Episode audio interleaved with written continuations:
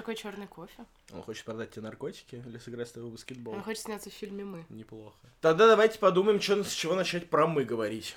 Про мы я вот написал с небольшое выступление, могу. А, да? Вот, сказать. хорошо. О, люблю, когда ты так делаешь. Думать не надо, готовиться не надо. Заебись, сам все сделает. Ладно. На прошлой неделе вышел в прокат долгожданный новый фильм Джордана Пила «Мы». Все. Неплохо подготовился.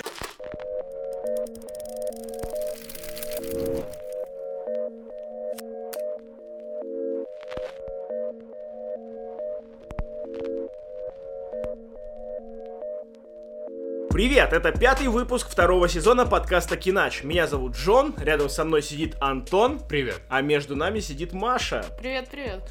О чем мы сегодня будем разговаривать? Мы обсуждаем новый фильм Джордана Пила «Мы», артовую драму Клэр Дени «Высшее общество», свежевышедший в прокат э, фильм Хармони Корина «Пляжный бездельник» и драму Михаила Идова «Юморист». Поехали!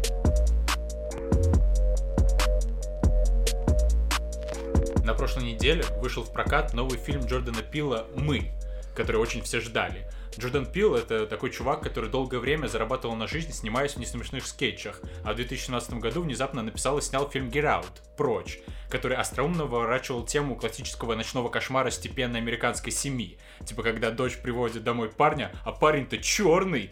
Э, попутно исследовалась тема расовых взаимоотношений в современной Америке, и тот факт, что нарочитый напускной нерасизм может иногда выглядеть даже хуже расизма.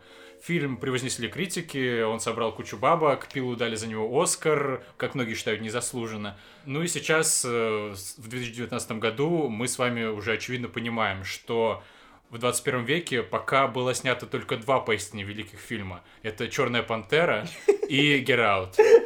А вам, кстати, ну, понравился Get Out? Да, Я мне тогда вообще был понравился. прям в Мне не восторге, типа, ну, скажем так, я ждал, что это будет какой-то, какая-то очередная хижина в лесу, которую я, блядь, ненавижу. А оказалось, что Get Out это, в принципе, довольно умный такой неплохой хоррор с подтекстами и, и всем таким. Он прикольный. Он Вот прикольный это- с той с точки зрения, как раз-таки, вот мы об этом сейчас будем говорить, он прикольный с той точки зрения, что это и фильм хороший, и подтекст у него есть, и смысл какой-то в нем есть. Да, он немножко местами скатывается в совсем какой-то вот скетч-шоу. То есть виден бэкграунд э, Джордана Пила как скетч-артиста. Даже это иногда напоминает вообще весь этот Get Out такой удлиненный на полтора часа скетч с SNL, Saturday Night Live, самого популярного Мгм. скетч-шоу Америки. И, возможно, чтобы это стало фильмом, идеи туда нужно было вложить несколько больше, чем вот этот вот маленький premise, что вот приезжает чувак, а там э, расисты или не расисты, бла-бла, ну все смотрели уже, наверное. Но на самом деле фильм э, смотреть было мне лично интересно, потому что он выезжал именно за счет авторской стилистики, то есть за счет того, как это было подано, как плавно нарастало напряжение, как э, интересно и грамотно и естественно был встроен в него комедик релив, то есть Мгм. всякие вот эти шутки, вот этот друг главного героя, который с одной стороны Всегда постоянно да, говорил какой-то трэш, и ты ему не верил, в итоге он оказывался прав, и он очень хорошо, органи- органично смотрелся в фильме. И даже концовка, которую можно было назвать такой стыдной апелляцией к воле толпы. То есть теперь вместо того, чтобы заканчивать фильм мрачно, мы возьмем и просто сделаем то, что все зрители, конечно же, хотят, чтобы мы сделали. Но при этом этот фильм мне показался как минимум цельным. Я не очень согласен с превознесением, которое он получал в 2017 году, э, но в целом это фильм хороший, и я посмотрел его с удовольствием. Что нельзя сказать о мы, который Ой, я блядь. смотрел по испалме и очень-очень грустно наблюдая, как людям вокруг меня почему-то нравится сидеть в этом кинотеатре и смотреть на вот эту абсолютно бессмысленную, скучную и поверхностную Ну, давай, без подделку. прилагательных и по делу. Ну Да. да, да, да. Смотри, моя главная претензия к фильму «Мы» в том, что он абсолютно атонален. То есть это вроде как хоррор, его маркетинг как хоррор. Трейлер был нарезан страшно, но при этом этот фильм постоянно скатывается в какие-то шутки и клоунаду. Причем клоунада, может быть, звучит как грубое слово, но, в принципе, я не против клоунады, не против смешных шуток, я не против вот этого персонажа Бати, который бестановочно шутит Батины шутки. Но проблема в том, что он шутит эти Батины шутки даже в тот момент, когда его жену, сука, там собираются ножницами резать какие-то монстры. То есть этот фильм не выдерживает тональность. Если я должен сопереживать этим героям, то как бы можно, пожалуйста, не шутить и не, Не, ну, меня, веселые вот гэги посреди сцен, где я должен сопереживать Вот этим смотри, героям. давай сейчас сразу на этот пункт. А, Ты помнишь Зомбиленд? Э, да. Вот, и Зомбиленд же был, ну, он как бы он не пытался играть в хоррор, он сразу был комедийным э, зомби-муви, вот, и тем не менее, и там вот было все ок, с тем, что герои хохмачи стреляют в зомбарей и, типа, шутят шутки во время убийств, пока там вокруг люди умирают. Но там не было никакого хоррора, то есть, как бы, это было просто комедия развеселая. Ну да, то есть и мы... Развеселый фарс такой. И мне кажется, в «Мы» как раз-таки тоже они, он не, не претендует на звание хоррора. Он... Ну да, да, он вообще пытается переосмыслить как будто бы вообще жанр. Ну, как-то, типа, не забиваться в рамки. Что вот хоррор это по-любому, как называется это говно, когда кто-то... Скримеры. Да, да, да. Ну, что у тебя после этого фильма нет ощущения, что у тебя в комнате будет сидеть вот такая же херня, как ты увидел в фильме. Ну, он немножко как будто бы а, расширяет жанр, примешивая туда другие жанры. Это Ну, слэшер, скорее. Ну вот да, да. это вообще, это но- вообще, ну, тоже тенденция определенно. Посмотри, ну, то же самое в музыке происходит. У тебя в одном треке теперь может быть там хип-хоп, а потом хоп, там, типа, металл. И мне кажется, в кинематографе тоже просто намешиваются жанры. Не, ну просто это получается, что эффект вот этого слэшера не достигается. Эффект слэшера заключается в том, что тебе стрёмно за персонажей. Тут тебе за персонажей не стрёмно, потому что им, очевидно, самим не стрёмно. Они сами шутят шутки. Когда персонажи шутят шутки, сложно поверить, что они реально опасаются за свою жизнь. Собственно, окей, если это не хоррор, если это такая, ну, развеселый фарс, Мгм. комедия, тогда я не очень понимаю, на что я там должен смотреть. Смотрите, вот одна часть фильма мне понравилась, это начало. То есть вот эта семья, она знакомится с персонажами, у них есть какая-то между ними химия, там э, что-то происходит, у них есть какие-то характеры, это смотреть интересно. Дальше история обрывается, дальше эти персонажи встречают каких-то монстров, и следующий час с лишним мы наблюдаем, как энное количество персонажей бегают друг за другами, И тыкают бегают друг за другом, да, Ну и да, пиздят друг друга клюшками для гольфа. Мгм. Там нет ничего. То есть реально нам показывают экспозицию персонажей, потом полтора часа просто какой-то беготни, и потом за 10 минут нам проговаривают, что же это все Да, значило. ну да, Собственно, да, да. вся история, которая есть в фильме, проговаривается в, В конце монологе, злодеем да. Да, да. в одном монологе. Это просто Это жесть. самый То есть, главный грех этого фильма. это. Возможно, это это- какая-то отсылка к какому-то другому фильму, который тоже так делал, или какой-то старой традиции. Whatever. Ну, как бы, когда я просто сижу и смотрю этот фильм, и начинается вот эта дичь, то есть у нас не было вообще истории, а теперь история начинает проговаривать просто вслух, просто типа, чувак, так вот, садись. А Просто так это вообще-то тоже еще очень нелогично, потому что та девочка жила в этом обществе. Так вот, Зачем да, это, это, ей второй, начинают это второй грех как раз-таки этого фильма, то, что, я не помню, как правильно этот прием называется, короче, когда герои врут зрителю. То есть я отказываюсь верить в амнезию этих обеих девочек, что одна что-то забыла и привыкла жить в нормальном обществе, другая не забыла и, короче, живет в нормальном обществе, что-то такое там, да? И Нет, вот это, получается, кстати, мы обсуждали, ну там многое сходится. Вот где конкретно амнезия? в смысле, У там... них обоих. То есть эти обе девочки не помнят, что они поменялись местами. Да. Спойлер, спойлер. Не, почему? Они не помнят. Как это? Потому что она вспоминает в конце за рулем. Как бы это подчеркивает идею фильма. Что? Нет, я так В смысле, она весь фильм себя ведет так, как будто она не знает о том, что Да. она была подменена. Она весь фильм, она в А самом потом начале она говорит, что вспоминает, такая, «Ю». она когда только приехала на эту дачу свою, короче, она стоит у окна. «А, 30 лет назад э, я шла по лабиринту, и я обернулась, и там стояла я! То есть, а в конце мы узнаем, что это а, как бы это вот Это так. она как- стояла. Да, это она там стояла, а не она подошла и обернулась. В этом Ну весь да, прикол. да, да, в И- этом косяк. и в этом не то, что косяк, а типа, ну окей. Это самый страшный грех, который может совершить фильм. Он лжет зрителю. Да, вы то есть, окей, вы оправдали это амнезией. Это еще один грех оправдывать. Ну, Окей, у одного читала персонажа амнезия, Да, я готов. допустим. Два персонажа с амнезией, Да, уже да, через ну, короче, подождите, давайте так Давай. не э, категорично говорить, Ну, что давай. это амнезия. Это амнезия, это фактически амнезия. Она не помнит этих событий. Да Она... почему она не помнит? Ну, хорошо, это ну может быть смотри, пс- теоретически, вот может та девочка Защитный тоже механизм не стояла. памяти. Нет, нет. Может, она тоже не стояла, может, они обе шли по лабиринту, просто там же все зеркально. Нет же, нет же. Она же не, не шла по... Ну, вернее, Ну, как, она же она как- шла по лабиринту, но она целенаправленно шла наверх, пока та девочка спускалась вниз. Ну, дело не в этом. Нет, нет, смотри, не про это. А, я когда каждый раз пыталась вот, типа, ну, доебаться до этой анст- э, анестезии, господи, амнезии, я думаю, как вот, откуда она помнит про цифру этого бомжа, типа 11, Мгм, 11. да. А потом я вспомнила, там же все зеркально. Ну да, да, да, да. да. Вот. И, ну, возможно, это можно отзеркаливанием обозначить, ну, оправдать, э, что типа та шла по лабиринту снизу, это шла по лабиринту сверху. Ну, то есть можно теоретически так сказать. Я шла по лабиринту. Да, но та, что поднималась сверху, у нее был четкий план.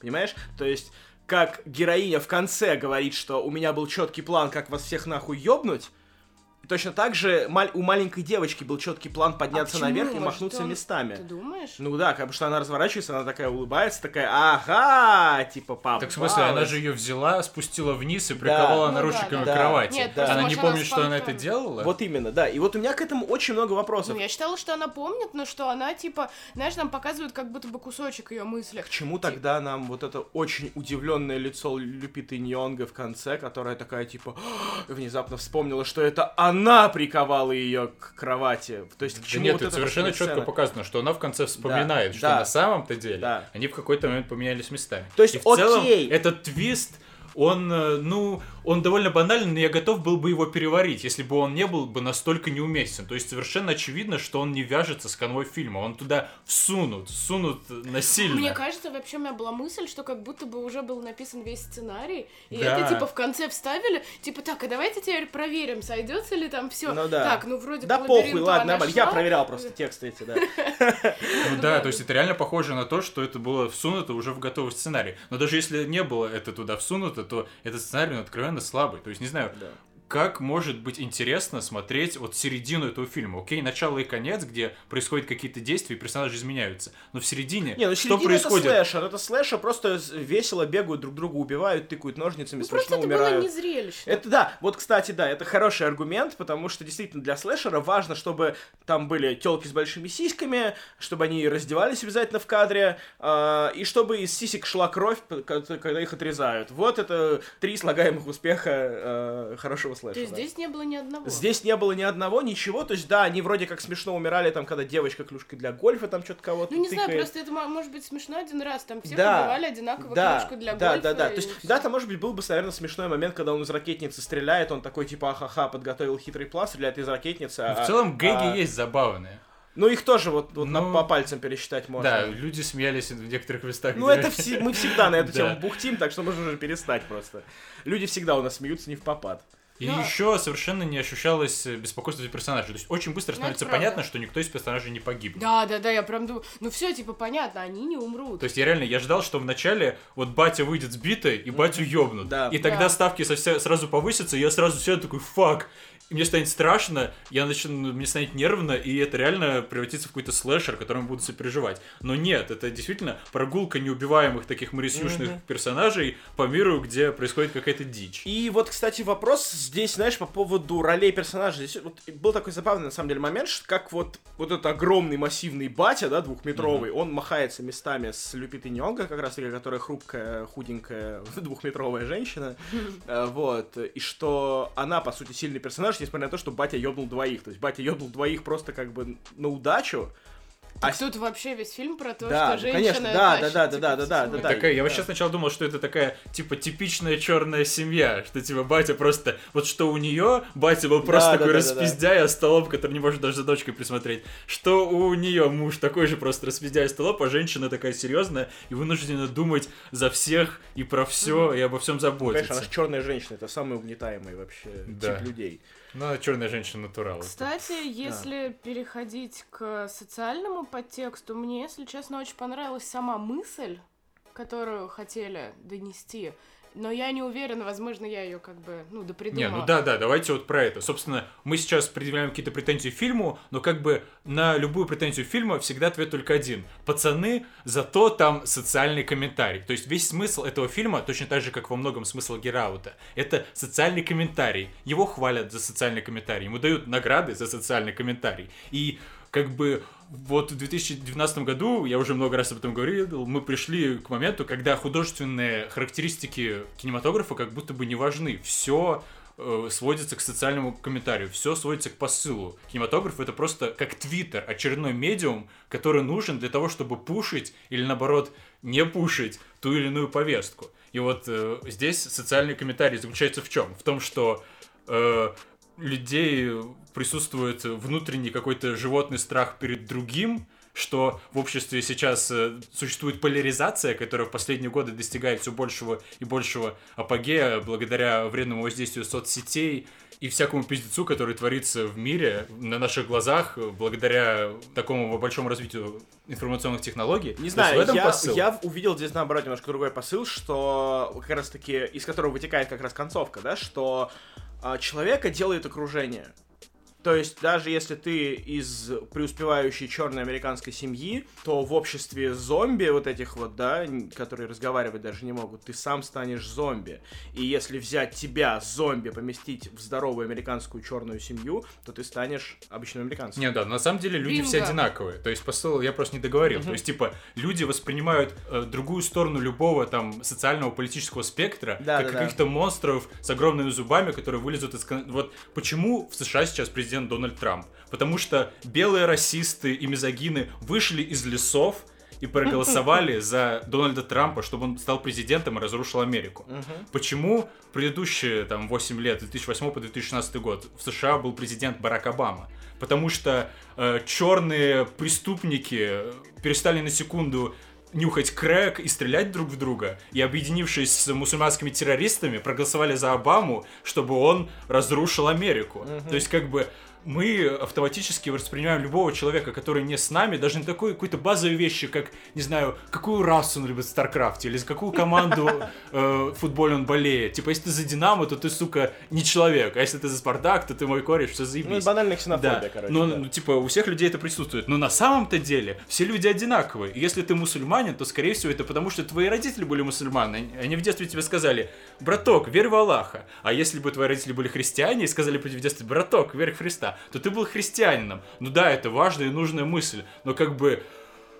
И все? Ну, как бы Ну, короче, в- во время обсуждения вот с Роднянским после фильма, собственно, как раз обсуждалась именно эта тема, что, э, что это все про страны третьего мира, и на самом деле там точно такие же люди, а мы придумываем, что, ну, типа, там какая-то жесть, и на самом деле, что самый главный враг, ну, собственно, это, по-моему, слоган фильма, это мы сами. Вот. Я вообще прям не могла отделаться от этой мысли, когда читала э, Пикуля «Честь имею», возможно, это какая-то цитата, но я запомнила эту фразу вот прям на всю жизнь, что преступность — это нормальная реакция нормального человека на ненормальные условия жизни.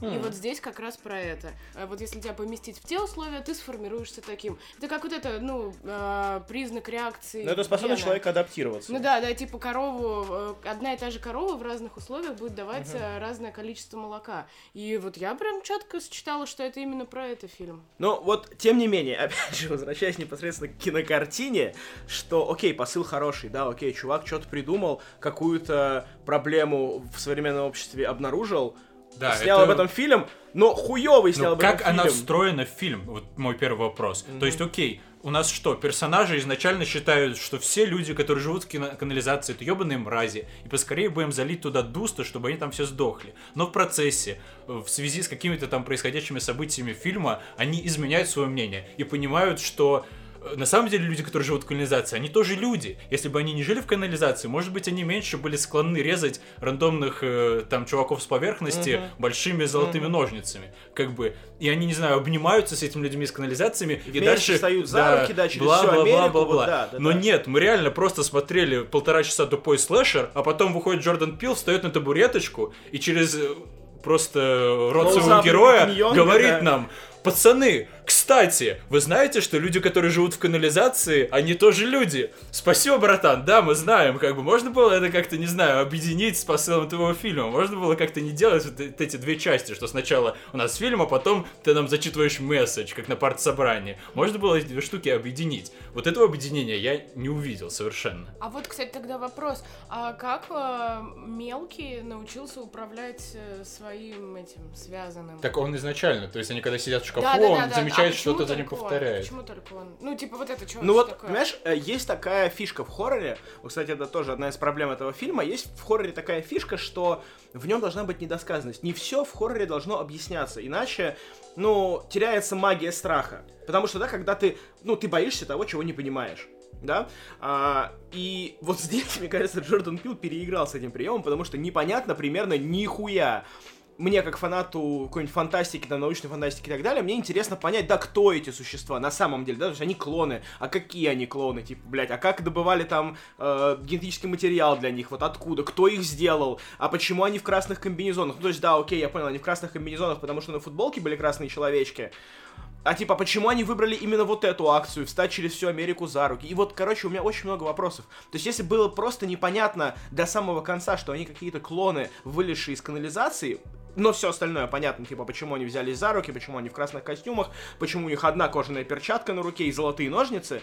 Если бы вот это я все знал и только не понимал, кто они такие, было бы ок но когда у тебя вообще нихуя непонятно об этих существах, просто ты знаешь, что это А потом ты начинаешь что-то объяснять, вот это меня больше всего убило. Да, если бы не было понятно, М- но не Мне было в Да, норм, да. пока не было понятно, откуда они вылезли. Окей, Кстати, да, это вот как да, бы да. жанровая такая ситуация. Вылезла ебака, ты ее бейсбольной битой по голове бей, как бы, не проблема. Но когда, да, когда он начинает проговаривать, что вот, на самом деле, этих ребят создало правительство для того, чтобы вот в подвале они жрали кроликов. Я такой, чё? Ты что, ебанулся? То есть мы заходим на территорию, когда это должно быть логично, но вот этот мир, который ты создал, он никогда не будет логичен, он слишком какой-то абсурдный. То есть это нелепый фарс. И нелепый фарс хорошо работает, когда ты не выходишь и начинаешь э, с видом такого серьезного чувака, как будто ты придумал, сука, sci-fi мир какого-то у Хайнлайна. Начинаешь реально раскладывать по полочкам, что вот, эти ребята клоны, и их посыл заключен... Что, как бы, чувак, нет, это так не работает. Можно было вот без этого монолога. То есть реально в фильме два фильма ломающих таких событий. Первый это вот этот бессмысленный монолог Который еще и злодея. ужасно снят. Я подозреваю, что это, конечно, отсылка к какому-то старому хоррор-фильму. Да нет. Но это вот этот клоузап, короче, да, на зеленке,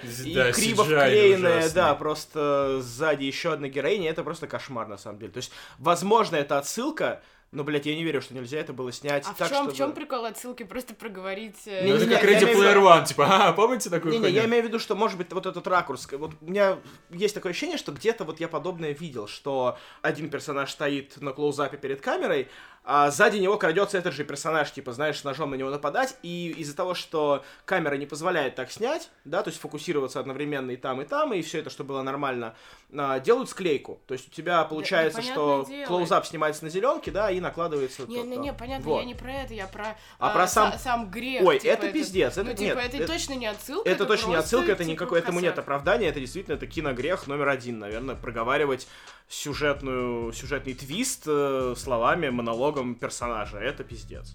Это правда, я не понимаю, почему у этого фильма такие оценки, потому что, ну вот это, это якорь, который должен был утопить просто этот фильм. Ну, вот как бы, реально.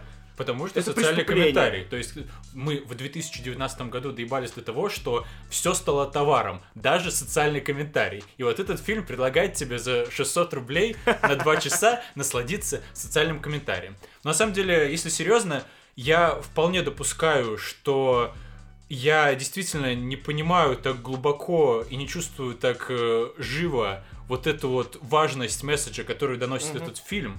И если бы я был американцем и жил в Америке, для меня это было бы воспринималось совсем другого, по-другому. Но проблема в том, что комментарии выглядят тоже довольно блекло. То есть вот вспоминается клип э, Дэнни Гловера «This is America». Да. На мой взгляд, абсолютно одинаковый месседж, что в This is America, что здесь. Ну, грубо говоря. Только тут еще э, есть концовочка про то, что на самом деле эти люди один, то есть А поляризация, Б на самом деле люди одинаковые. У Мгм. Гловера была только А поляризация, но Мгм. по сути по во многом месседж тот же самый. Но там этот месседж был привязан к четырехминутному емкому клипу. Мгм. Ты считывал месседж, тебе было заебись, ты двигался дальше. Здесь же к месседжу привязан полуторачасовой фильм. Ну, мне кажется, это было просто многовато.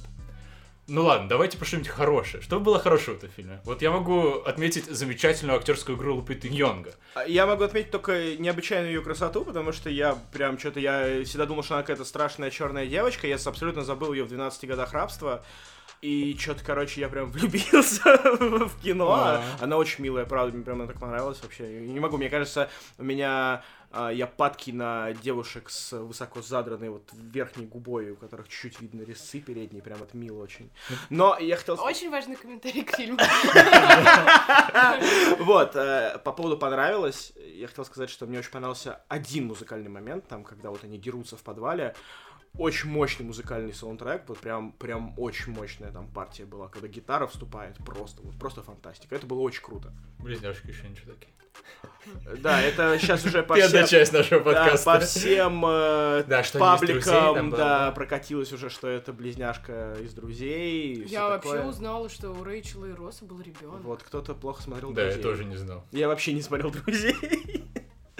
Что еще хорошего было в этом фильме? Да я не знаю, ну, блин, ничего. Он местами хорошо снят, местами плохо, местами нормально смонтирован, местами не очень. Местами, Вот местами сценарий дизайн прикольный, чересчур. вот какие-то повороты, ну, местами, вот как ты сказал в начале и в конце, э, было норм, ну, в середине проседает. Вот реально весь фильм как-то с перекосами. То норм, то не Да. норм. Ну, то короче, норм, то лихорадит его То есть для меня да. это, опять же, вот такая классическая история, что, типа, был чувак, Джордан Пил, занимался какой-то хуйней, и тут и рос внутри него какой-то месседж, который он хотел донести, вот какая-то история, которая глубоко его трогала. И он такой в какой-то момент сел, собрался и сделал эту историю, создал фильм Get Out, и все да, да, охуели, и говорят, бля, чувак, ты охуенен, вот тебе 300 миллионов долларов, вот тебе Оскар. Он такой говорит, спасибо. Они говорят, ну так чё, блядь, давай еще раз. Он такой, что? Еще раз давай то же самое. Он такой, бля, ща, ща, ща, ща, ща, ща, ща, ща, ща, ща, ща, ща. И вот фильм «Мы» — это вот это самое ща, ща, ща, ща, ща, ща, ща, когда мы, помнишь, который он родил за полтора года. Да, это когда мы с тобой ходили на премьеру кислоты. а, Горчилин, по-моему, с- э,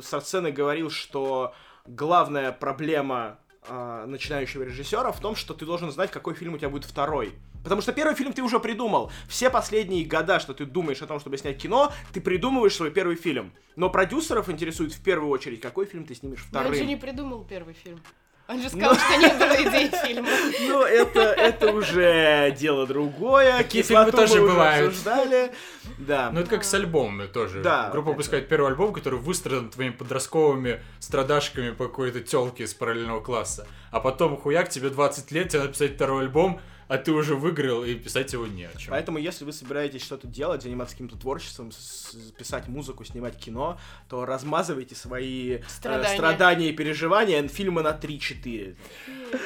Anyway, А. фильм э, идет э, хорошо, принимают его люди тепло, он собирает много денег, и, э, скорее всего, мы с вами просто лохи не шарим, но на самом деле мне приятно в какой-то веке оказаться чуваком, который не шарит и чье мнение идет в разрез с мнением окружающих, потому что так я понимаю, что я не просто чувак, который следует за толпой, Который не а такой- человек, а. у которого есть собственное мнение. Ну вот да, здесь, знаешь, здесь появляется момент того, что ты не просто не такой, как все, наперекор всем, а, то есть, ну, я могу объяснить, что не так-то, блядь. И, то есть, у меня есть претензии конкретные. И это не претензии в духе того, что, а вот в Звездных войнах раньше было так, типа, что, знаешь, там в лоре что-то... А то есть, реально, с точки зрения кинематографа здесь что-то напутано.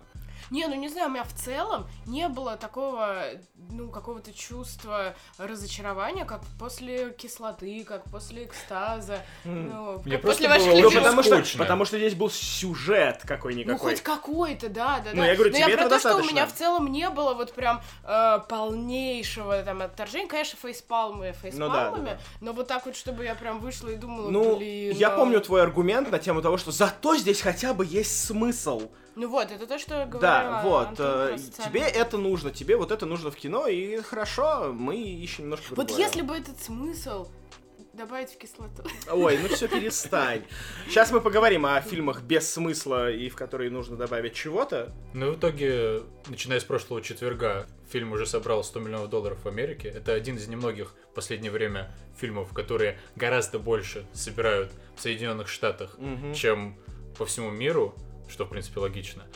И э, в целом, я думаю, это будет кассовый успех, он соберет много денег, и Джордан Пил порадует нас и третьим своим творением. Но в целом, мне не кажется это показательным качеству фильма, потому что после шороха, который Джордан навел с Get Out в 2017 Ну году, да. он мог реально снимать полуторачасовой клоузап своей до сих пор покрытой волдырями от бесконечных поцелуев в жопу.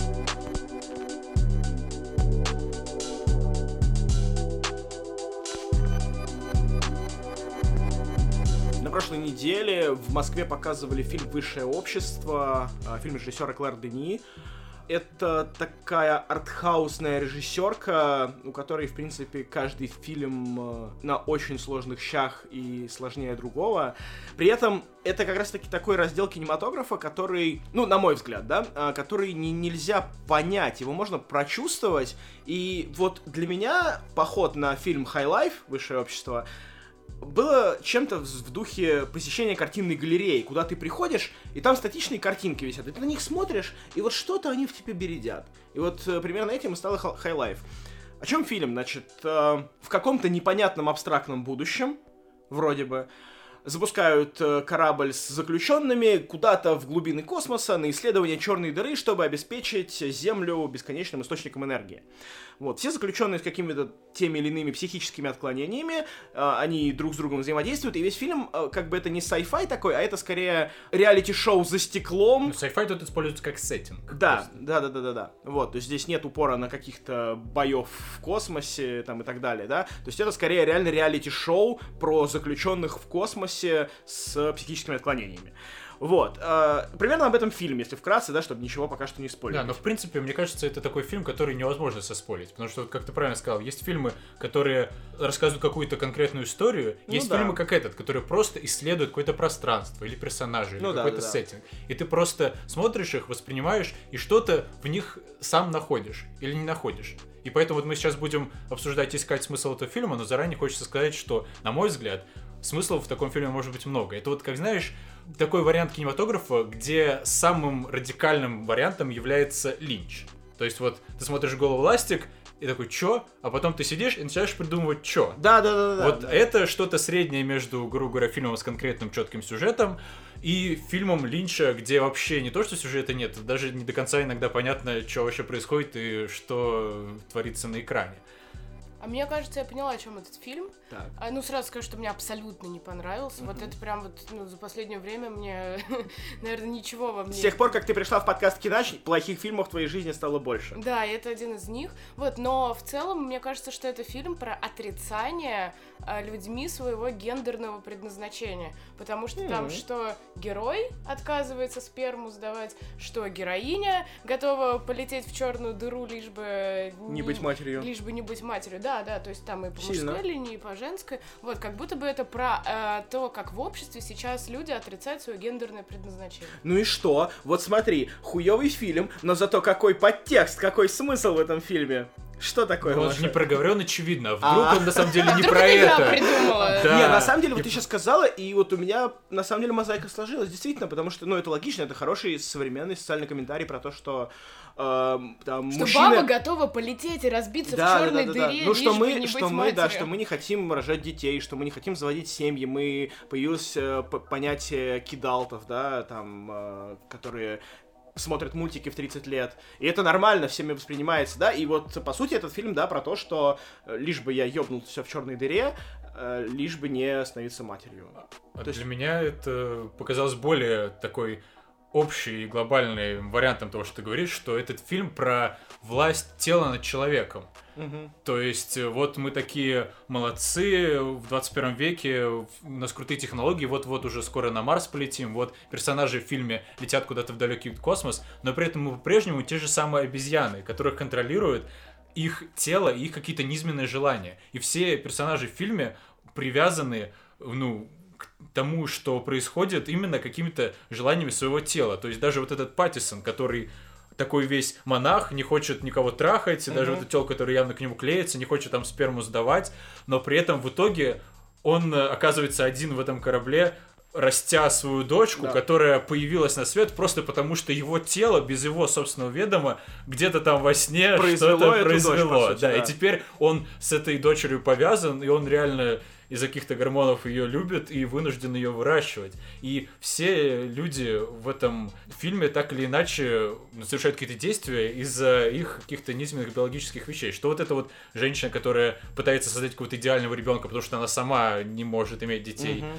Вот эти вот девочки, которые, да, отрицают свое предназначение, но в итоге у них это все равно не получается. Вот этот чувак, который пытается изнасиловать девочку, опять же, просто потому... Хотя это явно противоречит логике и какому-то здравому смыслу, учитывая, что они все вместе заперты на корабле. Просто потому, что он не может противиться вот этому самому базовому низменному инстинкту, который еще миллион лет э, появился у нас для того, чтобы гарантировать то, чтобы наши гены воспроизводились, который давно уже не нужен, который мы бы рады были отринуть, став вот этой вот великой цивилизацией, устремляющейся к звездам, без вот этой вот всякой хуйни, дрочки и каких-то непонятных пиздострадашек. Но нет, это так не получится, и мы по-прежнему остаемся людьми, и в первую очередь то, что отличает нас от всяких искусственных интеллектов и роботов, которых мы, возможно, скоро произведем, это именно то, что наше существование, к сожалению, определяется через наше ебаное бренное тело. А мне кажется, тут как раз это тоже очень полярное. Как раз одни герои э, полностью, ну, потакают э, каким-то командам тела, нападая на людей, насилуя их или там вступая в драки, а другие, наоборот, полностью отрицают любые желания своего тела и не дрочат, и там, ну, короче, типа не хотят иметь детей. Хотя, по идее, она, будучи матерью, ну, биологически, наверное, уже должны были гормончики там. Но в итоге это все через тело. Опять же, они все живут за счет э, желания этого тела. Либо Вот, определяя либо себя через них, да, либо отрицая, либо Да, да, потакая. да. А, мне, знаете, я буду как ебаный комедиан, короче, шутить шутки. А, мне вспомнился... У Джимми Кара, у стендап-комика, есть шутка про то, что мужики всегда хотят ебаться. То есть, даже если тебя пырнули ножом, э, и типа жена говорит, слушай, пойдем поебемся, ты такой скажешь, да, конечно. Даже если только что на тебя пырнула ножом, ты скажешь, да, конечно. А, вот, и в этом фильме... А там тоже было Да, и в этом фильме была это же, это же момент, что мужик, который так трагически умирает от припадка, он прям захлебывается пеной, у него прям, его всего корежит. И женщина, которая его выхаживает, а мужик, он, да, там, капитан корабля, а, и женщина, которая его выхаживает, чтобы он, типа, ну, последние его минуты проводит рядом с ним, омывая ему там ноги, стирая эту пену со рта, он ей пытается что-то сказать, он не может, у него губы не шевелятся, он что-то кряхтит, она наклоняется, что, что, что, и он такой, отсоси у меня. Ну подождите, такой, это же было в очень страшном кино.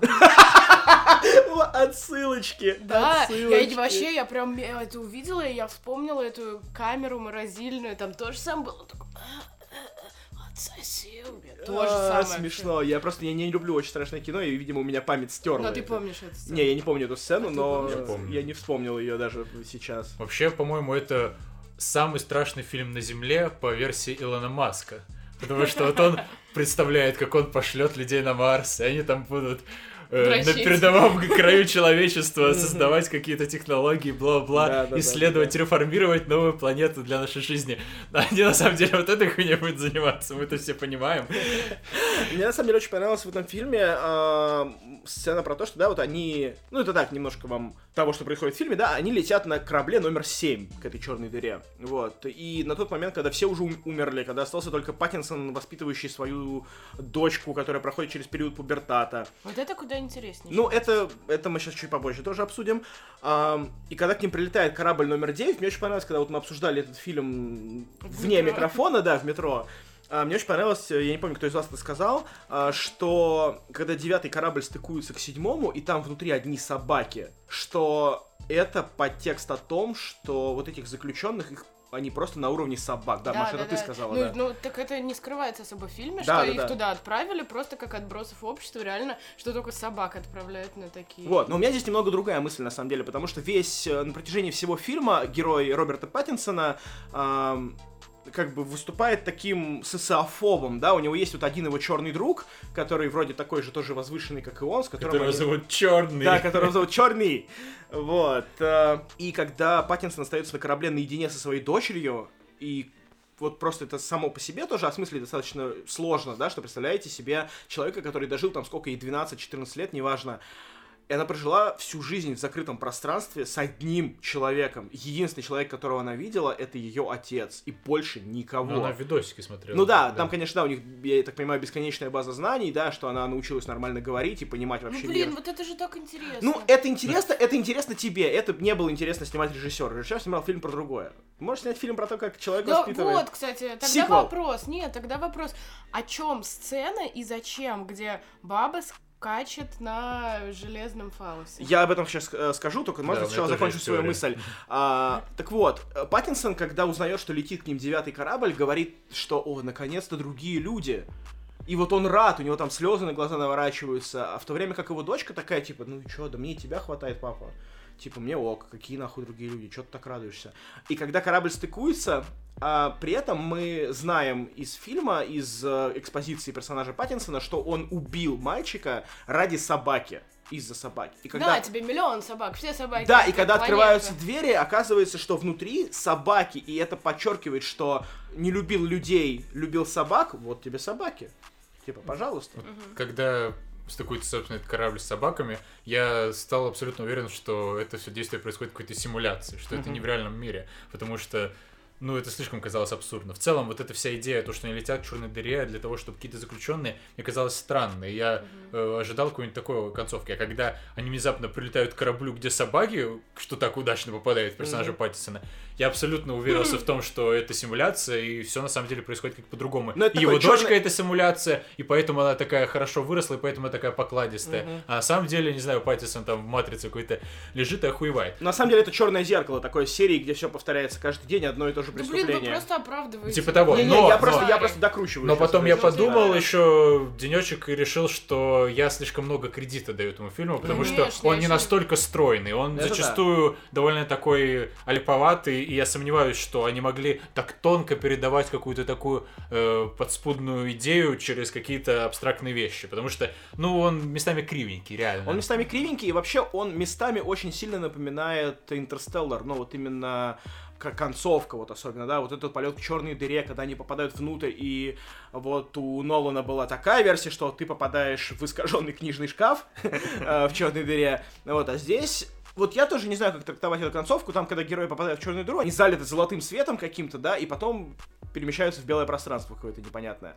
Вот, я трактовал это как какую-то божественность, что вот этот уход из черного в белое, это какой-то какой большой взрыв, не знаю, что угодно это может быть, что они стали, ну, некто богами, но, может быть, это сейчас абсолютно абсурдно и глупо. Я ждал какого-нибудь э, града обреченного там, что типа, не Мгм. знаю, они выйдут из этой хуйни Мгм. куда-то в другую, что это какое-то, не знаю, чистилище, whatever. Но мне Да. кажется, это все не важно. Опять же, для меня это вот такой фильм исследования. То есть Да. я всегда с удовольствием посмотрю фильм, который просто берет персонажей, берет сеттинг, помещает этих персонажей в сеттинг и просто дает им там взаимодействовать и развиваться. эксперимент. И даже если это заканчивается какой-то абсолютно херней, просто обрывается на рандомном моменте, мне все равно будет интересно именно смотреть в процессе, потому что не обязательно, чтобы это к чему-то происходило, мне просто интересно смотреть на этих персонажей, на этих выдуманных людей, если они хорошо сыграны и написаны, как они взаимодействуют. И тут вот это я удовольствие получил. При всех нестроенностях фильма, при всей странности и неоднозначности концовки, как бы я получил удовольствие просто от наблюдения за этими персонажами. Плюс насчет сайфайности фильма, мне очень понравилось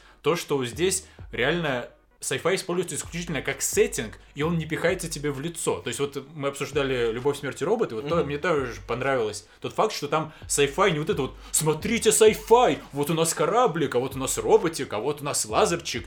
Нет, как бы это просто вот эта вся sci-fi атрибутика для этого фильма, она абсолютно обыденна. Ну, то есть короче, просто то же самое чуваки... могло происходить и на, на каком-нибудь танкере в Тихом океане. Ну да, Ну, то есть они ну, просто летят в подождите, корабле. А тогда про персонажей. А что персонажи? Ни один персонаж не раскрывается. Ну, как бы, какое развитие у персонажей? Ну, кроме главного героя, допустим. Ну, телочка явно с черную дыру, чтобы не кормить ребенка Я не грудью. знаю, не-не-не, правда, мне кажется, можно было как-то раскрыть тогда самих персонажей, ну, хоть какие-то истории про них. Ну, зачем их тогда вообще столько? И э, про них, кроме того, что они там какие-то зэки, ничего не рассказывается вообще никак. Не, ну они показывают какую-то backstory, что, типа, вот эта телочка истеричная бомжевала, а вот эта вот женщина-доктор убила свою семью. А я не понимаю, что из этого как бы следует. То есть из этого какой-то... Из этого следует их мысли нет. мотивация делать так, как они поступают, я так понимаю. Не-не, я имею в виду, что, ну, типа, не следует какого-то развития персонажа. Ну, вот мы узнали, что это телочка-бомжиха. Я не понимаю, как это сказывается на сюжете. Ну, возможно, она отрицает э, детей именно потому, что ее в детстве бросили. Ой, ну вот вы сейчас пол, пол сценария придумали уже за этот фильм, Нет, что ну, это симуляция, я тебе что говорю, ее там кинули. Я тебе говорю, что Фильма я не не было. стараюсь этого придумать, я просто как бы пропуская через себя увиденное, пытаюсь объяснить это для себя. То есть... Да, я не знаю, я поверил в этих персонажей. То есть я не сидел, вот как я в Ас смотрел на этих персонажей, мне было скучно на них смотреть. Мгм. Точно так же здесь, э, в Хайлайфе, я смотрел на персонажей, мне было интересно за ними наблюдать. Может, просто это попало в какую-то мою струю. Может, я люблю ебанутых зэков. А что они Возможно. интересного делали-то? Они же неинтересно между собой взаимодействовали. Ну, не знаю, типа, вот эта сцена с насилием, что как чувак вырубает, как одни ее защищают. То есть это какое-то вот именно Ну, это социальное 30 взаимодействие. секунд. Ну, это 30 секунд. Ну а так они просто ходят туда-сюда, я зэк, привет, и я зэк, привет, я спать, окей, я дрочу. Ну, это вот это вот это- динамика над вот этой докторшей, которая мутит над ними какие-то эксперименты, вла- во власти которой они полностью А находятся. почему они, кстати, в ее власти, если их там 10 человек, а, и они без охраны, без всего, почему она вообще имеет какую-то власть? Вот это я тоже не Я подозреваю, потому что у нее чип. который включает систему жизнеобеспечения, и почему-то они не могут догадаться отрезать ей палец. Ну, короче, что-то, мне кажется, это не особо заявлено в фильме, а вот так вот чисто психоло- психологически, почему ее так все боятся? И вот она обладает ты- каким-то контролем, непонятно А вот каким. какие... Ну, Ну, вот... то есть она контролирует систему подачи воды, в первую очередь. То есть она вливает успокоительное в систему подачи воды. Она может контролировать дозу этого успокоительного. Почему а именно она этим занимается, непонятно. А но- почему больше нет никакого персонала на корабле? Потому что они все зэки, зэки. Потому что они все обречены на смерть. Потому что не зачем... она? Она тоже. Она убила своих двоих детей и мужа. Ну и хорошо, а почему... Ну нет, там же есть все равно пилот. при этом кто-то из них они- капитан, они- но они тоже они все зэки. зэки, там все зэки. Просто кто-то там отправили, кто умеет пилотировать, отправили, кто умеет лечить, и отправили остальных обмутков, которые умеют трахаться. Ну почему все-таки не было кого-то, кто ее... Ну, охраны какой-то. Да зачем им охрана? Они летят в космосе непонятно куда, они никогда не вернутся, они никому не навредят. Ну, поубивают друг друга, хуй с ним, отправим Нет, чтобы собак. они эту бабу не... А бабу-то что? Зачем кому-то эта баба нужна? Они просто Ну, зэки. наверное, им не по кайфу, что она им говорит, что делать, и там кому когда дрочить. Ну, видишь, тоже, видимо, по поводу по кайфу, не по кайфу, людям же нужен какой-то поводырь, какой-то лидер, который ими руководит. Она, видимо, обладает вот этой вот э, странной мистической какой-то харизмой. Они ее это уже боятся. по факту, это же по факту, я не понимаю, как эта экспедиция собиралась. Так, а давайте Ну, отправим вот эту бабу, вдруг они как-то вот за счет харизмы будут ее бояться. Это здесь Так нет, для мне этого кажется, фильма ей это дана какая-то власть. То есть она, блин, успокоительно льет воду. Почему-то. Потому что она, у нее есть ключик от ящика с Ну, типа успокоительным. Ну так у тебя а других 10, нет. у вас 10 зэков, и может отнять ключик, но я не понимаю. Я к тому, что ты начинаешь, э, типа, пытаться перестроить фильм и сделать его не про то, про что он есть. Нет, я пытаюсь хоть какую-то логику понять. Ну, мне кажется, это вообще все супер нелогичным и прям вот бредом каким-то. Опять же, там все, видишь, все, все тоже скачут вокруг этой бабы, хотят ее выебать, она там что-то кого-то хочет выебать. И вы мне объяснили, в чем смысл сцены, Да, где ага, вот, на А по смотри, давай я попробую. старый Жюльет Бинош, да, скачущий на железном члене. Короче, для меня, мне кажется, что это такой прием, обращенный на зрителя. То есть, смотри, этот фильм про тело, его телесность выражается через вот это вот э, всякие дикие и неприятные вообще в какой-то степени сцены, где там, не знаю, телочки спринцуют себя для того, чтобы не забеременеть. И вот эта сцена такой апогей вот этого. То есть это первая, по сути, подобная сцена, которую нам показывают и нам сообщают. Чуваки, тут будет много про грязь и плоть. Вот мы с тобой ходили на Серебренникова, машина Мюллер, и вот там было просто кардебалет, можно так сказать, который присутствует в большинстве сцен, и они все голые, то есть голые мужики и голые бабы, абсолютно голые, абсолютно не стесняются своей ноготы. И вот этот вот прием очень четко э, меняет э, настрой зрителей. То есть как бы сидят зрители в зале такие, ха-ха-ха, смотрим спектакль. И тут, короче, выходит 8 мужиков с голыми хуями, и абсолютно атмосфера в зале меняется. То есть, во-первых, внимание зрителей оказывается приковано к сцене. Во-вторых, как бы, ну, в общем, это меняет все. То есть это просто какая-то вещь, которая направлена именно в зрителя, изнутри спектакля, наружу, в зрителя. И оно абсолютно меняет э, восприятие этого спектакля зрителям. Ну тогда здесь этого было недостаточно. Потому что, ну там на этом был акцент, что типа через пять минут ты перестаешь Ну, то есть замечать, теперь что получается- они голые, а теперь, да, тут получается, я не понимаю, зачем только одна Ну, то есть сцена? проблема в том, что Клэр Дени не снимает, как делает Серебренников, получается, у тебя. Ну, не, не, Я к тому, что Клэр Дени это. решила, если вот Антон правильно это трактует, как трактовала это Клэр Дени, а, что она решила сделать так, и все. Нет, я, как к- бы- я просто не люблю сцены Мгм. ради сцен. А я люблю, типа, кстати. типа вот что нет никакого смысла, просто, а вдруг это будет красиво, давайте Ну попробуем. и вот и правда это было красиво. Я не Ну, знаю, как а вы. какой в этом смысл? Ну, Я считаю, что не во всем нужно иметь смысл. Вот реально далеко не все должно быть со смыслом. Ну, она Что-то должно быть. похоть вот этой вот женщины. Ну, это могло... Ну, хорошо, вы согласны, что это могло быть связано со сценарием как-то, с сюжетом? Что эта сцена как-то бы повлияла, там, ну, она попрыгала, от этого что-то изменилось. Ну, в этой сцене нам показывают вообще, что у них есть комната, где можно попрыгать на железном члене, и им этого явно мало. То есть, как бы, не хватает им этого. Да, я с детства мечтал, что я буду Прыгать хорошо учиться, э, старательно работать, и когда я стану взрослым, у меня будет отдельный дом, и в нем будет отдельная комната, где можно будет попрыгать на металлическом члене. А теперь я понимаю, что даже это не сделает меня счастливым, и можно особо не стараться. Ну, вообще, во-первых, эта сцена просто красивая. Ну вот единственное, что ракурс изнутри был чересчур. Ну, это ты просто мало смотрел Гаспара Ная, видимо. Пожалуй, да. Не знаю, мне, кстати, очень-очень понравилось э, взаимодействие Паттинсона с ребенком. Да. Это вообще потрясающе выглядело. Мне почему-то очень понравилась озвучка ребенка. Как-то это все так органично, это их взаимодействие. И, э, ну, как я уже говорила, конечно, было бы очень интересно посмотреть, как можно 12 лет выращивать ребенка в космосе.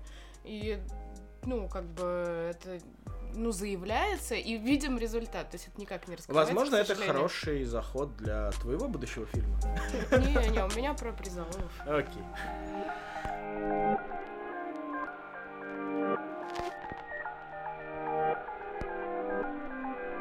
И давайте под конец еще парочку фильмов обсудим уже так, типа, до кучи, на сдачу, так скажем. Это а, «Юморист» Идова и «Пляжный бездельник». Антон, напомни, как режиссер? Хармони Корина. Да. А, так вот, по поводу юмориста. В российском прокате он уже успел наделать достаточно много шумихи, несмотря на то, что не собрал денег. А, тем не Как менее... и все российские фильмы. Да, кроме движения вверх, естественно. А, При этом сам Идов говорил, что а, вот совсем недавно, буквально, когда вот мы пишем этот подкаст, на предыдущий день эта новость появилась, а, что фильм слили на торренты, и Идову главное, чтобы его фильм увидели, а не собрать кассу. И многие узнали о- вообще о существовании такого человека, как Михаил Идов. Э, Многие люди узнали о существовании фильма «Юморист» благодаря Юрию Дудю, который выпустил с ним интервью и сказал, что мы посмотрели ваш фильм, и он охуенный. И, ну, честно сказать вам, не скажу, что Дудь такой прямо вот уж себе кинокритик и кинолюб, синефил, а, не знаю, как И еще его вообще назвать. человек, мнению которого по поводу искусства, какого бы то ни было, хочется Да, то есть доверять. а, Дудь это такой типичный потребитель, а, как бы человек, который смотрит кино, любит кино, но как бы его постоянный вопрос, почему российское кино в жопе, делает его из него конкретного дилетанта и показывает, что прислушиваться к мнению его по поводу российского кино не следует. Потом я увидел много всяких интервью, статей на тему того, что юморист это откровенный шлак, мусор и вообще, короче, Идов, как всегда, короче, как клип монеточки вот он снимал, так он и снял юмориста, короче. плохой был. Да, клип действительно был плохой, А вот юморист хороший. он пытался отбрехаться у Дудя как раз-таки за клип, что, ну, мы снимали по мотивчик, типа, как вот э, поколение миллениалов воспринимает 90-е, э, что они вот там не жили, но они помнят это время, и вот что мы снимали, типа, не как дев- 90-х, а как в 2000-х смотрят на 90-е. Ну, и вообще, в принципе, сама персоналия Михаила производит, ну, у меня лично производит впечатление, что он такой очень добрый, очень хороший, вот очень положительный персонаж, но очень глупый. По-хорошему глупый. То есть вот не просто дурак какой-то, да, а просто простой чувак такой, знаешь, типа свой братюня, просто не очень такой напыщенный какой-то, не знаю, что-то в таком духе. Мне вообще так не показалось, ну, не знаю, я бы так не стала про него говорить. Ты просто привыкла общаться с Вот. такими людьми. Вот, ну, короче, мне фильм очень понравился, мне показалось, что там все очень органично, и каст, актеры, ну, все хорошо играют, и каждый персонаж, а, он прям насыщен. А, его этот концертный директор, ну, это прям все как-то миленько. Мгм. Ну и главный герой, ну, ему прям по-настоящему сопереживаешь. И как- какие-то вот прям инсайты такие человеческие. Ну, всё- Давай расскажем про что фильм сначала. да. Фильм про советского комика, который пытается построить карьеру, при этом будучи изначально писателем, но он все-таки вынужден э, уйти в артистизм и выступление, потому что, ну, как бы надо как-то выживать и зарабатывать деньги. А, И здесь э, раскрывается вопрос э, таких вот творческих противоречий, что с одной стороны тебе платят, э, с другой стороны ты, получается, как обезьянка, про которую как раз, ну, у него юмореска такая, получается, что он сам как эта обезьянка, которая и КГБшником Мгм. едет в банке и развлекает там, ну, кого надо. Вот, и он, получается, такой заложник своей же профессии. А, ну собственно, к чему это его приводит. Ну, ты знаешь, а, я, глядя этот фильм, подумал тоже примерно вот на эту тему, да, по поводу того, что это про тяжелую, на самом деле, долю Творца, что даже его сын говорит ему, а, Это такая сложная Такая профессия, сложная анекдоты да, да, рассказывать. да, да, а на самом деле, ну, это действительно это сложная очень работа, и типа, да, и сколько всего невероятно. еще, как- сколько подноготных, что его срывают там в 2 часа ночи и ехать в Казахстан, рассказывать анекдоты в космос Мгм. и так далее и тому подобное. Э, Конечно, все это вот, вот здесь у меня есть некоторые вопросы. Ну, то есть, я не знаю, я не там застал Советский Союз к- краешком своего детства и не знаю ничего об этом. То есть, мне показалось это утрированным уже каким-то, что человека срывают рассказывать космонавтам анекдоты. Э, Ну, в баню точно могли. да, в баню, конечно, да это и сейчас повсеместно, мне кажется, происходит э, со всякими там э, затухающими поп-звездами, которых возят на корпоративы, просто срывают с места, платят им чуть денег и вперед погнали. Ну и вообще, да, в целом, знаешь, как-то обесценивается вот этот сам труд труд артиста. Как будто бы, да что там тебе, там, ну вон, ну, пошути там, посиди, ну там покривляйся. Как будто бы это не тяжелейшая работа. А, знаешь, я еще о чем хотел спросить тебя. Вот тебе не показалось, э, что здесь есть какая-то, ну вот эта крамола Запада, как это говорилось э, в Советском Союзе, она проникает в него как раз-таки в момент, когда он поговорил с космонавтами, он же там Мгм. лежал в запое три дня а, и смотрел Эдди Мерфи. Так нет, это вообще наоборот, ну то есть, да, точнее, да, но это заявляется и в самом начале, когда приезжает его друг из Да. Америки, Да-да-да. начинает рассказывать, как там у них Мгм. там что это, и э, его бывший коллега ему говорит, ты мог бы давно уже уехать. То есть это заявляется в самом начале, и потом уже ближе к концу, когда он смотрит э, кассеты Эдди Мерфи, Мгм. мне кажется, как раз это вот об этом э, тоже мысль.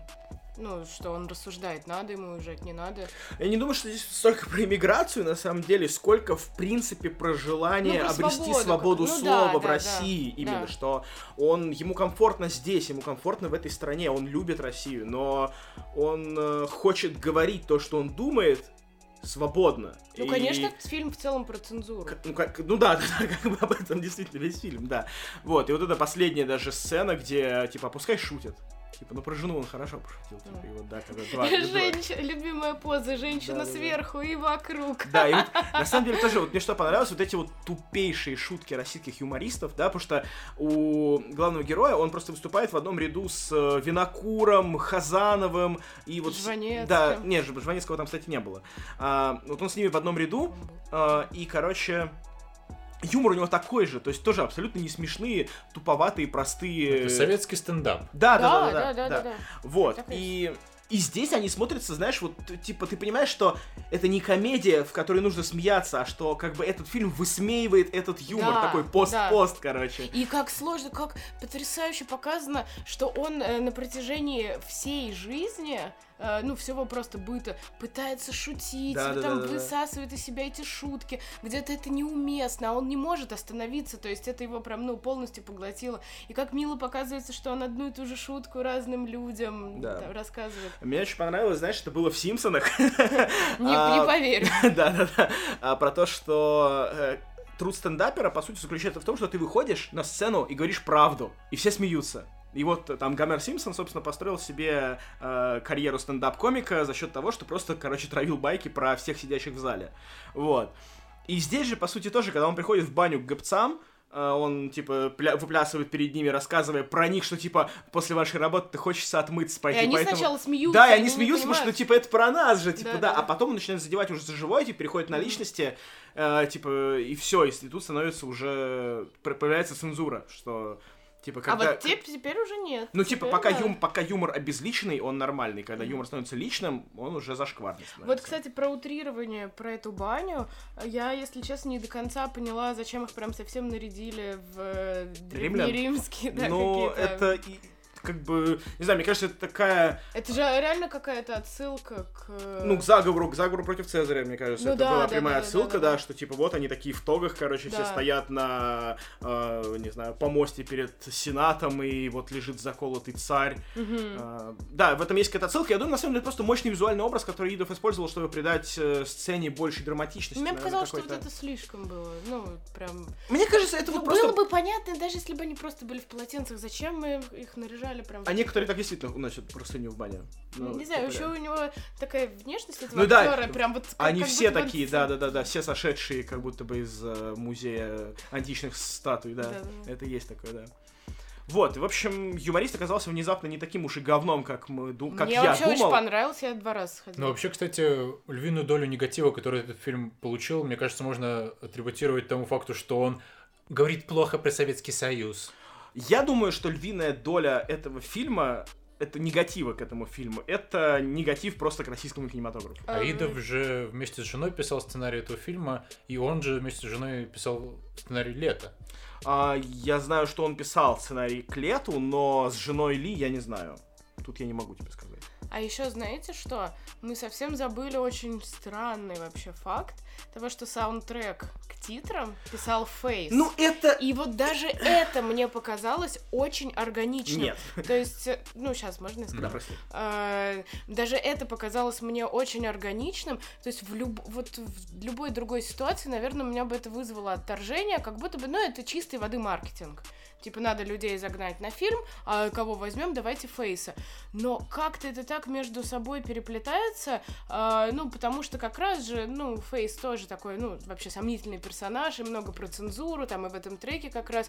И это так круто выглядело на контрасте. А, просто я смотрела два раза этот фильм в кинотеатре, Мгм. и это так а, как-то ну, атмосферно, когда а, последняя сцена, и главный герой читает опять свою эту юмореску про... Спустя э, еще 30 лет. Спустя еще 30 лет, и начинаются титры, и там это Галтон, Марис. Но- я- И все начинают подпевать весь зал, когда выходят. И, ну, естественно, это подчеркивает просто то, что сейчас как бы, ну, это это, подчеркивает актуально. просто то, в то, что Идов хайпанул нормально на фейсе. Вот и все, мне кажется. А Потому Фейса что... кто-то вообще слушает, кроме старых людей, которые думают, что его молодежь слушает? А, Ну, да, не, я ну, думаю, что. Фейс популярен, да, в принципе. Просто, честно, вот мы смотрели с э, моей девушкой этот фильм, и она в конце спрашивает, типа, а что это за хуйня? Я говорю, ну это Фейс. Она говорит, ну я говорит, поняла, что это Фейс, типа, а что он здесь делает? Ну, говорю, ты текст послушай, она послушала, и типа, и чё? Ну, то есть как-то... У меня, кстати, тоже это абсолютно не текст, ничего не вяжется, то есть просто это, знаешь, выглядело как будто бы, э, типа, алло, Фейс? Э, Да, это я. Фейс, нам нужно написать песню к фильму, мы хотим хайпануть. Отлично, это будет стоить вам 1 миллион рублей. А как фильм называется? Юморист. Юморист, Gold on my wrist. А, окей, да, я напишу вам песню. Все, пока-пока. Здесь у меня претензии к тому, что трек просто говно Да, и, что Фейс вообще говно. и никак не переплетается с... э, Ну, это, ну, короче... Типа, это, знаешь, очень это как взять- оценочное, ну, типа, в плане того, Ну да, какая конечно. музыка нравится, не нравится. Не, мне нравится Я Фейс, говорю типа, я с удовольствием сам слушаю ход. некоторые треки, типа, Бургер, они, они, бургер. они прикольные, типа, да, но это не музыка для фильмов, это не артист, который должен писать э, песни, закрывающие кино. Это, знаешь, это как будто бы, если бы, а, не знаю, ты идешь на свидание с парнем, он весь милый, охуенный, просто красивый, знаешь, и ты мечтаешь просто о том, что сейчас он затащит тебя в постель, а в конце просто на выходе он, не придерживая тебе дверь, выходит вперед и пердит в тебя, короче, просто еще. Вот Ну, примерно так это для меня выглядело, честно, потому что фильм действительно хороший, и закончить его на такой ноте, ну, Мне кажется, это На. прям вот очень-очень, э, ну, э, разносторонне. Ну, то есть это говорит о режиссере, э, как о незашоренном челе, который не боится Ну, вот, типа, блин, ты вот знаешь, таких вот Вот мы точно так же смотрели фильм «Фагот», например, который заканчивается вообще каким-то паган блэк металом в титрах. И, ну да, Борис Гудс тоже, наверное, очень хороший разносторонний режиссер. Да Ну, не, наверное, это а никому точно. не нужно, а тут это сработало, ну, по-другому. Ну, хз, не знаю. Тут это чисто маркетинг, и, ну, у тебя профдеформация, наверное, ты восхищаешься действительно хорошим маркетинговым решением. Да, я согласен, что это интересное решение, но фильму это чести не делает.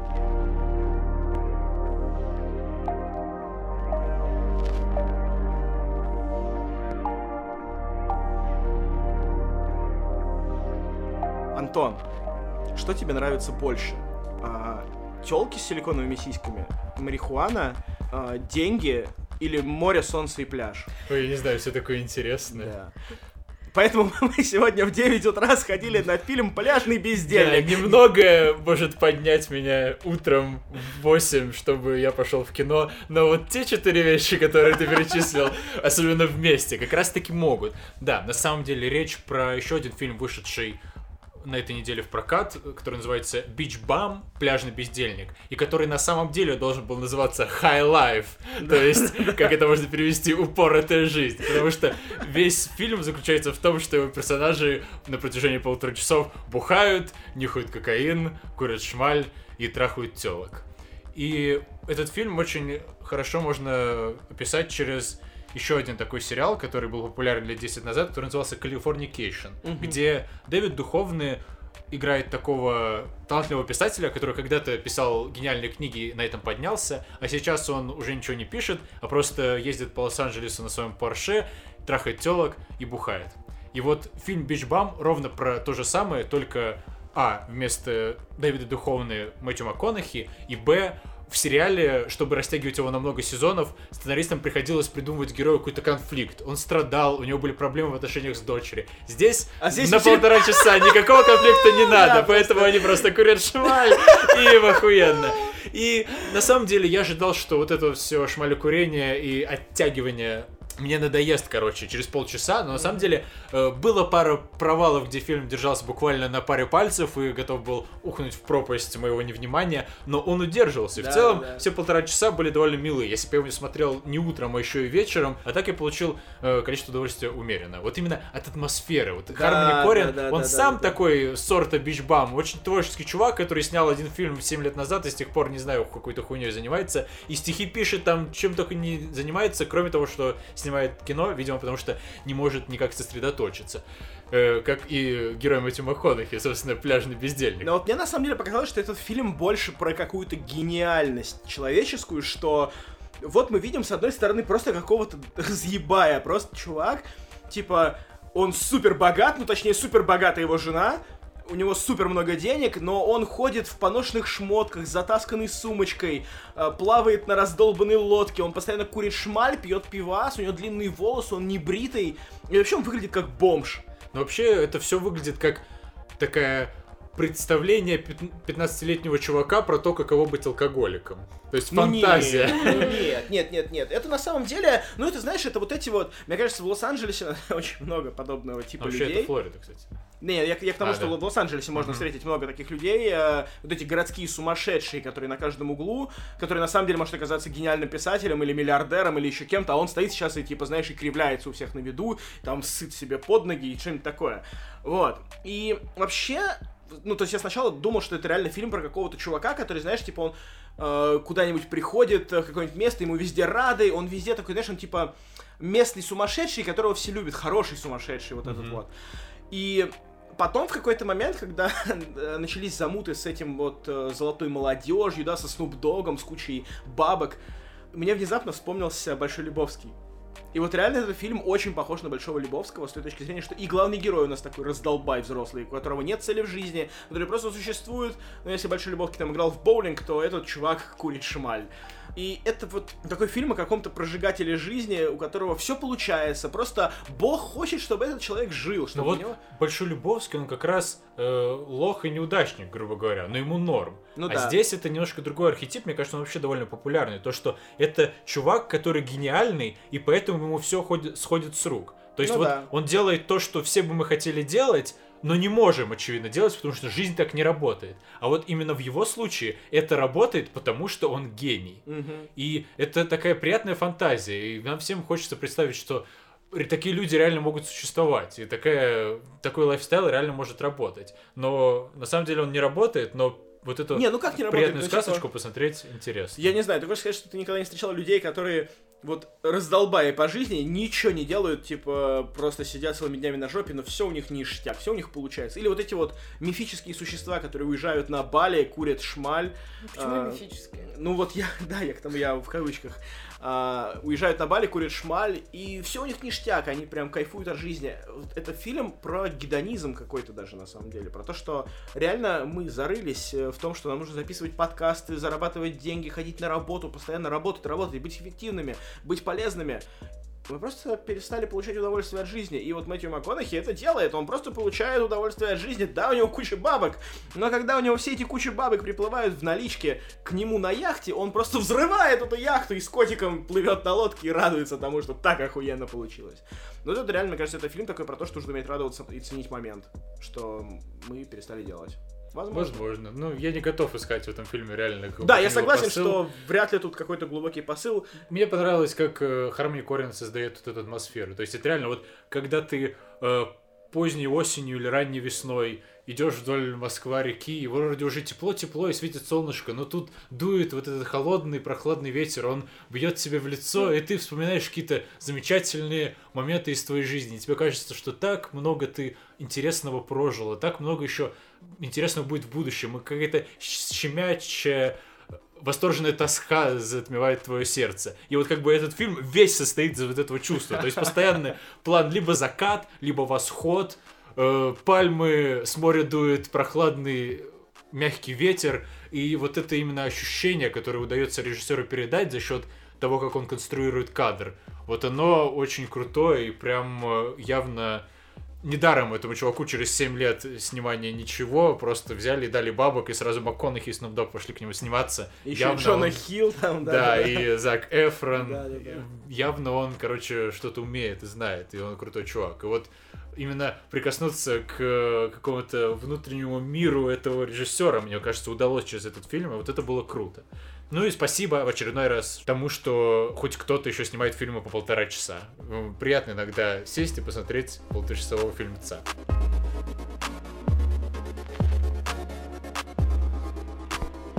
Подписывайтесь на нас в iTunes, слушайте в Google Podcast или копируйте ссылку на RSS в приложении, которым пользуетесь. Обязательно комментируйте, ставьте лайки, звездочки, советуйте друзьям. Все это правда очень помогает другим узнать о нашем подкасте. Мы есть ВКонтакте, нас наконец-то подключили подкастом, и теперь можно по-человечески нас слушать. Пишите нам в Facebook, пишите нам э, на почту hello собака ru. Можете предложить нам там какой-нибудь фильм на обсуждение, там, я не знаю, что-нибудь такое. Пишите нам, мы очень ждем ваши письма. Кроме того, подписывайтесь в Телеграм на канал Антона. Я все еще надеюсь, что это заставит его писать посты. Вот. э, Инстаграм мы скоро отдадим Маше, чтобы она им рулила, и тогда все с ним будет хорошо, я думаю. И красиво. Да. Вот, ну и слушать нас также можно на нашем сайте kinach.ru. А у нас на этом все, ребята. Слушайте маму. Кушайте кашу. И ходите в школу. Пока.